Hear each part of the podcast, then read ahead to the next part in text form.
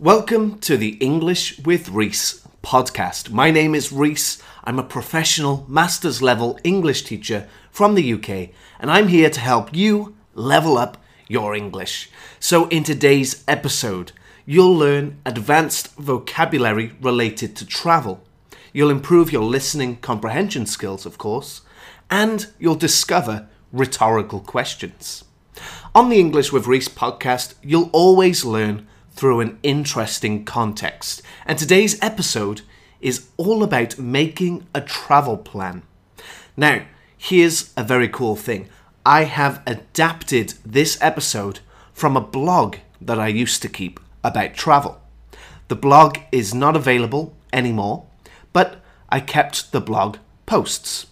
Now, this means everything I'm about to say was written by a native for a native. And that's so important when you're learning a language. A lot of what you read for learners is made for learners. These conversations you read never happened, which means sometimes they'll use vocabulary that is great English, but not really said by a native speaker. When you listen to authentic texts, that's what that's called authentic texts, you're getting something made for natives. This is really what people say. So today's episode, like every episode, is authentic in that way. So, I'm going to talk about how long you should travel for, what you should and shouldn't plan, and something that I like to call Goldilocks travel. Now, if you'd like to get more out of this podcast, there are three ways you can do that. Number one is to download the transcript for free. Studies have shown that you acquire vocabulary more quickly and more fully if you read along while you listen, so you don't want to miss out on this one. If you're watching this episode as a video, you can also just turn on the subtitles. The second way you can get more out of this podcast is by downloading the worksheet. Now, this week's worksheet has additional pre and post listening activities such as vocabulary practice, comprehension checks, and practice on talking about imaginary situations and using rhetorical questions. But if you're really, really, really serious about leveling up your English as fast as possible, well, there's no better way than by following me on Patreon. Okay, if you do that, you'll be able to download the transcript and worksheet, but you'll also get to listen to the podcast ad free. You'll get additional behind the scenes content and activities, and you'll join a monthly live chat with me. But most of all, you'll get a nice little feeling for supporting my work. So, links to everything I just mentioned are in the description. When we think about a rich person, we often think about somebody with a lot of money, someone who can afford to buy and do whatever they want. But we tend to overlook the other things that can enrich our lives close relationships, great health, personal achievements, and the one I'll be focusing on today freedom. A career, a mortgage, a nice car, a flagship phone, children. For many of us, these are our goals. They spell out comfort, security, and happiness. But for a traveller, they spell out obligation, restriction, and maybe even unhappiness. For the traveller, each of these things reduces the amount of opportunities that you have. Now, one thing I'd like to mention before I say anything else is that I don't think either person is happier, the traveller or the non traveller. I don't think anyone is better in any way, but I do think that people are different and like to do different things. All humans are different. We have our own individual wants and our own individual needs, and they can change over time. Personally, I've been slowly moving between the two. I used to want to travel as much as possible, but now all I can think about is how much I want to own my own home. And we all have different circumstances. It's just not possible for everyone to travel in the way that we think about travel. Perhaps you only have one week or maybe even just a weekend that you can take off work. Does that mean you can't travel? I wouldn't say so. For me, travel is more about style than time. Let's say you're sitting by the pool at an all inclusive hotel drinking pina coladas all day. I would call that a holiday. But if you're out in the community, exploring new things, eating new food, speaking to the locals, and trying to understand the culture, well, then I would say you are traveling. Traveling has this idea of exploring that a holiday doesn't usually. Maybe you're planning to travel right now, or perhaps you like to fantasize about it. If that's the case, then I need to tell you about the biggest mistake that most first time travelers make. They plan everything. Going to an unknown place makes us plan. We worry that we'll overspend, that we won't make the most of our time, that prices will change, or that attractions will be fully booked. We all want that sense of security. So people pay for day trips and their flights back home even before they've even left their house. It's natural, but by doing this, these people often miss out on going on some incredible adventures and meeting interesting people with fresh ways of seeing things. Imagine this you're planning a four week trip to Australia. You've booked your flight to Sydney, you've booked a hostel for your first two weeks, and you've booked a bus ticket for your onward journey to Melbourne. Now let's fast forward a week into your trip. You're sitting in your hostel having a great chat with your new group of friends. They start talking about their upcoming trip to Brisbane and they invite you along for the journey. So now you've got a dilemma. You've already paid for your bus to Melbourne. So do you turn down their offer? Or do you say goodbye to the money that you've spent and join your new friends in Brisbane? The reason I'm telling you about this is that it actually happened to me. I used to be an over planner, and in the summer of 2017, I got a job as an English teacher at a few summer camps around Italy. Before I'd arrived in Italy, I had already booked my flight back home. I thought about how it would probably be cheaper to do it earlier. But at my final summer camp, I became close with my fellow teachers and we discussed taking a week long trip to Sardinia, an island off the mainland of Italy. I was faced with the same dilemma from our Australia example.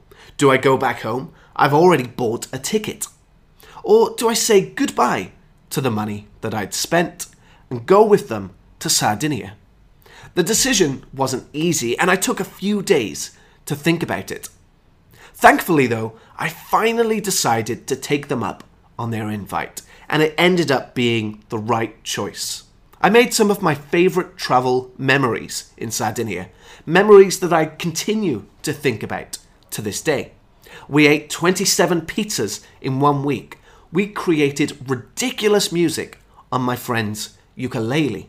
We took an overnight ferry and slept on the ballroom stage. We got lost. We got lost again and we even discovered a tourist free flamingo sanctuary. I will never forget that.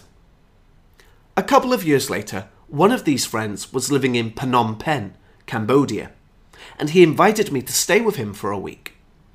Later, he also visited me in Bangkok, Thailand, where I was living. So the decision not to stick to my plans back in Italy led to further experiences later on and surely there will be even more to come in the future. That week in Sardinia was worth a lot more than the money I'd spent on a plane ticket.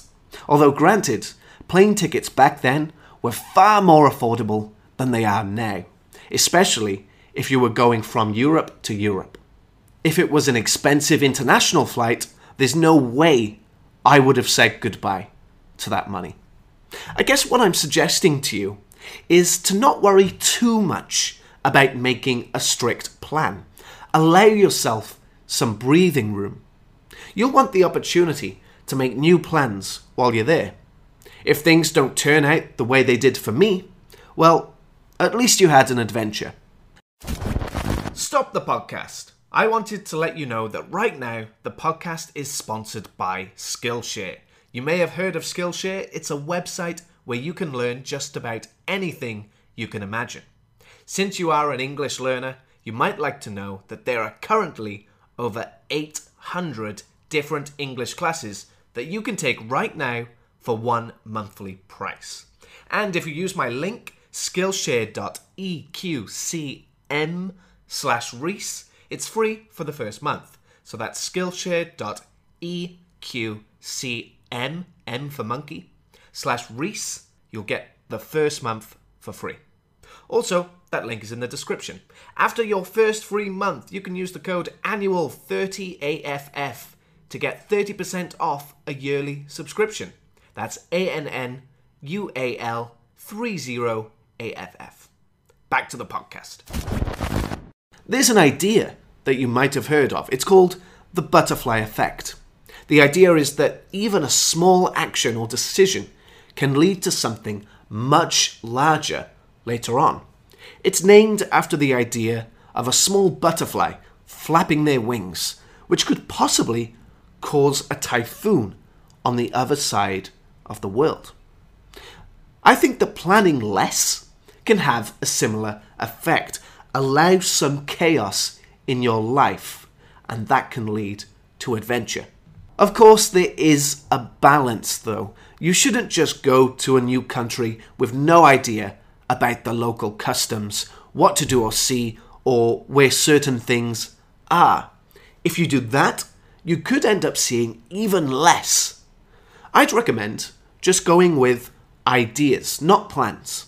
I often make a list of things that I might like to do while I'm there. Usually I keep that in my Maps app. I've pinned the different locations. But once I'm there, in the new country or in the new place, I'm way more open to suggestion.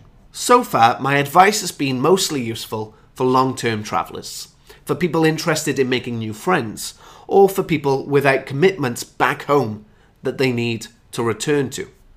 But this doesn't describe all travellers. Some travellers only do it short term, so let's talk about that. A short term traveller might only have a few days or a week, and they're probably just going to stay in one place so that they can make the most of their time. But here's the thing they will actually end up seeing even more than the long term traveller. Think about it like this How many attractions do you know of within 10 kilometres of your hometown? And how many of those have you visited? For me, it's not many. But when you're in one location for such a short amount of time, there is a pressure or a kind of stress that forces you to want to do more. The clock is counting down, and you will have to leave soon. You must see and do everything while you still can. And here's the best part about being a short term traveller with this kind of pressure itineraries have already been written and are available for free online. Tokyo in six days, Paris in two, London in 24 hours. There is something for every short term traveller. I first discovered these kinds of itineraries when I worked in Shijiazhuang in China. I didn't have much time off, but I wanted to visit Shanghai while I was in China. So I planned to go for one weekend. Since it was just a weekend, I had that pressure I just talked about. It made me want to see and do as much as possible. And because of these itineraries, it was easy someone had already taken the time to plan how to get between each location. They mentioned which attractions could be skipped if you didn't have much time. And they talked about things like opening hours and how to beat the crowd. I followed mine as a guideline. I ignored a few things that didn't interest me, and I added in a few things that did. If I hadn't used an itinerary, I would have probably only gone to the main tourist spots. the view of the Bund, the tallest building in China, and maybe Yu Garden. But since I did have an itinerary, I also went to Shanghai Museum. I visited the People's Square. I saw a scale model of Shanghai. I took a tram through the pedestrian mall. I saw the old town. I took a boat along the river. I walked through the French concession and I experienced the Bund sightseeing tunnel. You get the point. That's a long list of things. I had only spent 48 hours in this city, but I took in so much. In comparison, my hometown is just two hours away from Stratford upon Avon, which is Shakespeare's hometown. I'm an hour from Stonehenge, I'm an hour from the annual cheese chase, I'm an hour from the Roman baths, and I'm only four hours from Llanfairpwll, Gwynco, Gogero, Clentacilio, Gogogoch, somewhere with one of the largest place names in the world. However, I haven't been to any of them. Why? Because I could do it any time. Therefore, I probably never will. And if you stay in one place long term, you might have that same problem. So let's talk about that. So, when I talk about long term travel, I'm talking about staying in one place for more than three months. This is typically how I've travelled because I've always gone from job to job. That's how I afford it. I work in the countries I go to. The advantage of travelling in this way is that you get to know the community. If you're working or volunteering, you can make friends quickly who can show you the things you would miss on your own. Eventually, you may also get to know the locals, become familiar with some of the language, try more local food, and generally get a better sense of the local culture. One of the greatest things that I get from living or travelling abroad is that it tells me more about my own country, the things that we do that are different or maybe kind of strange for better or worse. Now, think about working abroad. You might think you get the best of both worlds. You could work through the week and see something new on the weekend, but let's be honest, that never really happens. After a 40 hour work week, you just don't really have that energy. Add household chores on top of that, and you'll see that most people don't really do anything new. So, how do you win? Goldilocks travel. Goldilocks travel is a phrase that I made up, to be honest, but it means to stay in one place for one to three months. It's long enough that you have a chance to explore the culture and get to know people, but it's also short enough that there is still some pressure to go and do new things. For me, the novelty of being in a new place wears off after about two to three months. At that point, you don't really feel like you're traveling, you don't feel like you're in a new place. You're just living. Overall, I think the best thing you can do is book your flight there, as well as accommodation for the first little bit of time. Make sure you have enough money in the bank for emergency flights back home. And just go and have an adventure. Sitting here and recording the podcast, telling you about my experiences living and travelling abroad, makes me think about how not everybody can do it. Yes, on the one hand, I've never been rich enough to just go and travel and not work. I've always had to get a job in these countries. But on the other hand, I only get these jobs because these countries are looking for native English teachers, and I happen to be one.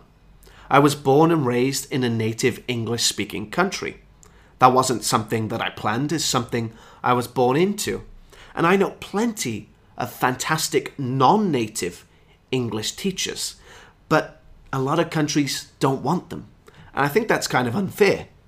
I'm also lucky that I enjoy teaching English because a lot of people don't enjoy their jobs. So while I do work hard and I try to improve my knowledge and teaching skills, there is no way that I could have travelled if I wasn't a native English speaker and enjoyed teaching. So, let's move on a little bit. I want to tell you about some of the key phrases I used in today's episode. I talked about how you might worry that attractions will be fully booked. And that's our phrase, fully booked. To book something means to reserve something or buy a ticket in advance. So something that's fully booked has no more room or no more tickets left to sell. Sorry, sir, our rooms are fully booked. Sorry, ma'am, the restaurant is fully booked this evening. I also talked about saying goodbye to the money. You could also say waving goodbye to something. This means that you are accepting that you will no longer have something that you value or something you had hoped to receive. You've taken six days off this week. Say goodbye to that promotion. At one point, I also said that the clock is counting down. This simply means that time is running out. There is not much time left to do or complete something. Get 50% off this electric kettle, but act fast, the clock is counting down. Lastly, I said that I took in so much in Shanghai, and that's a phrasal verb, take in or take something in. When you take something in, it means you're noticing something, usually with your eyes. I just sat there and took in all the beauty that the countryside had to offer. If you found this podcast useful and you would like to support me and the free videos and podcasts that I put out, you can do that on Patreon. The link is in the description. Remember, you'll get ad free episodes, PDF worksheets, live chats with me, and other behind the scenes content and activities. You could also share this podcast with your friends and leave a review on whichever app you are using. That will really help me get the podcast to more people. Finally, I would love to thank my dedicated learners over on Patreon. Their names are Anzu Takakura and Jean Nagzumalo. Thank you so much for your support.